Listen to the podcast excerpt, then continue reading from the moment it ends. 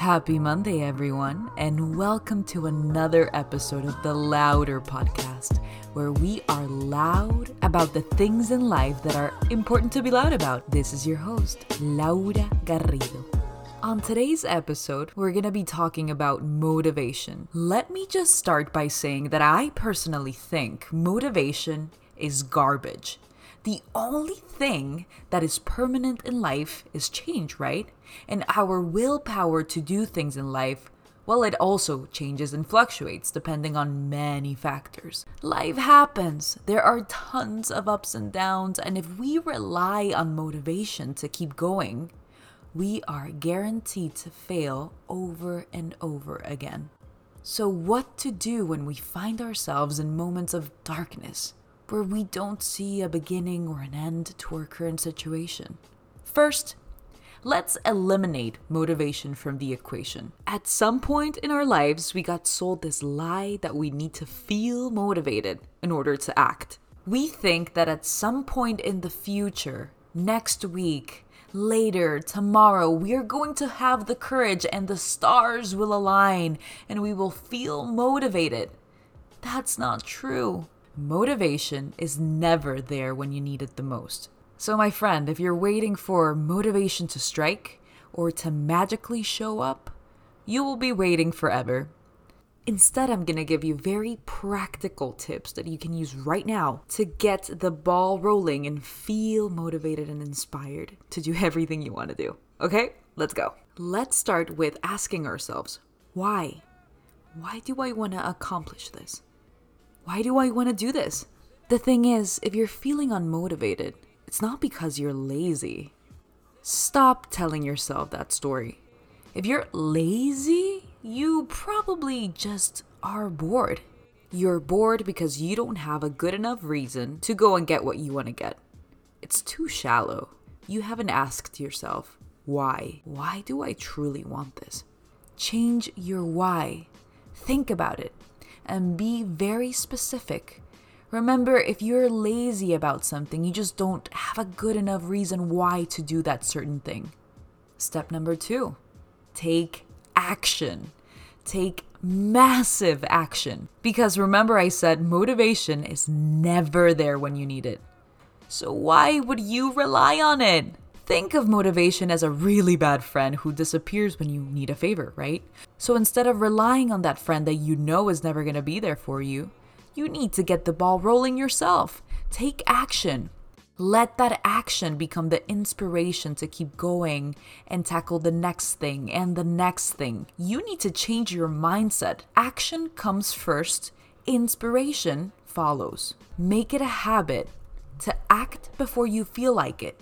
Why? Because by simply taking a direct action against that which you resist, the momentum you create will indirectly induce the emotions of motivation, inspiration, and anticipation that you've been craving all along. Here's a really cool fact. Over a century ago, psychologist and philosopher William James explained this phenomenon. Action seems to follow feeling, but really, actions and feelings go together. And by regulating the action, which is under the more direct control of the will, we can indirectly regulate the feeling, which is not.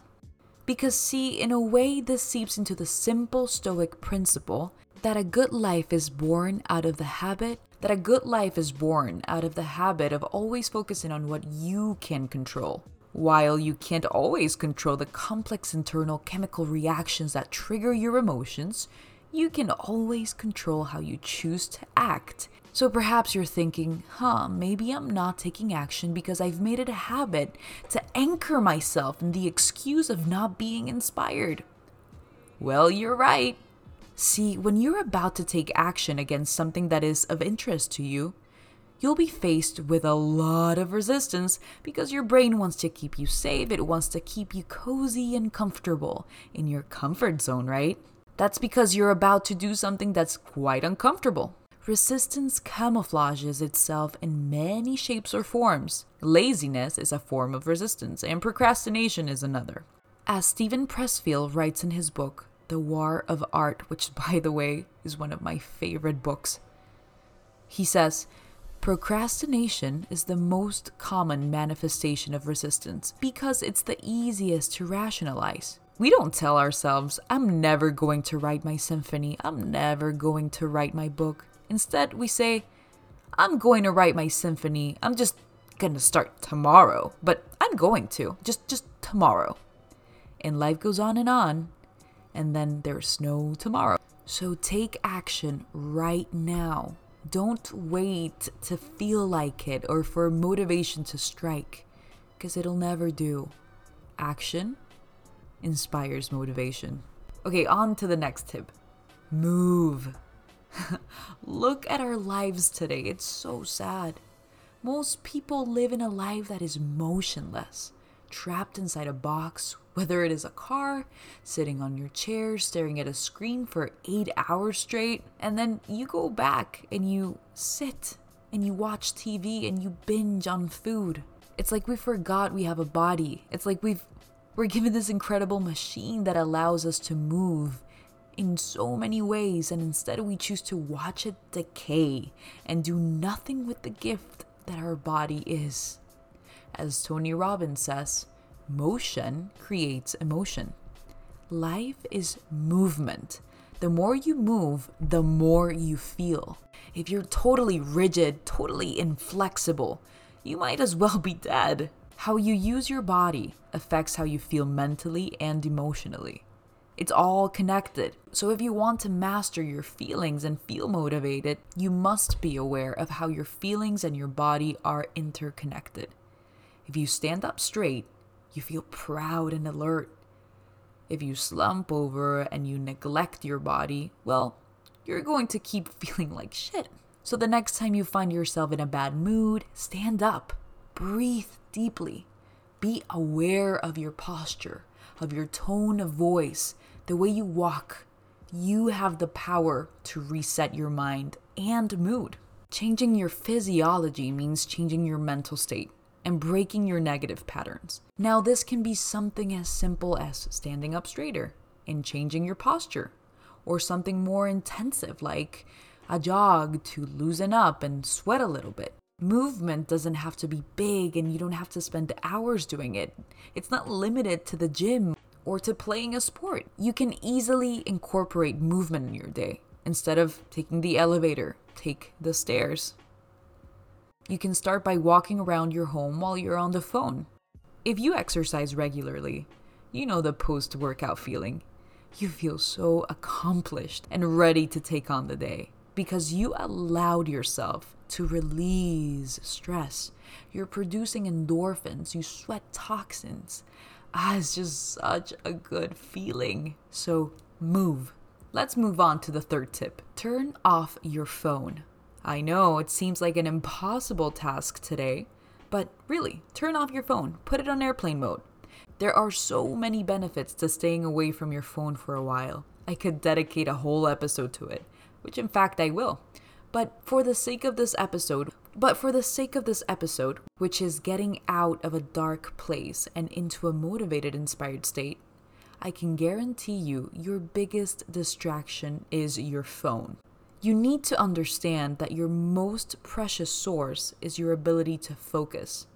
Smartphones are ruining our ability to be present and focused. The need to be constantly entertained and informed keeps us glued into our little tiny screen. It's not a coincidence that when you're in the shower, you get incredible ideas. It's because you're forced to be with your own thoughts and you're actually able to hear yourself clearly. You come up with all of these thoughts and these ideas that excite you because you're not reaching out for your digital pacifier and getting distracted by it.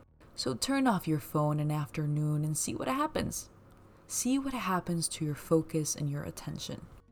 I can guarantee you, you're to have sharper focus, you're to be less stressed, you're to have better social interactions because you're more present, and you're to have much more control of your time.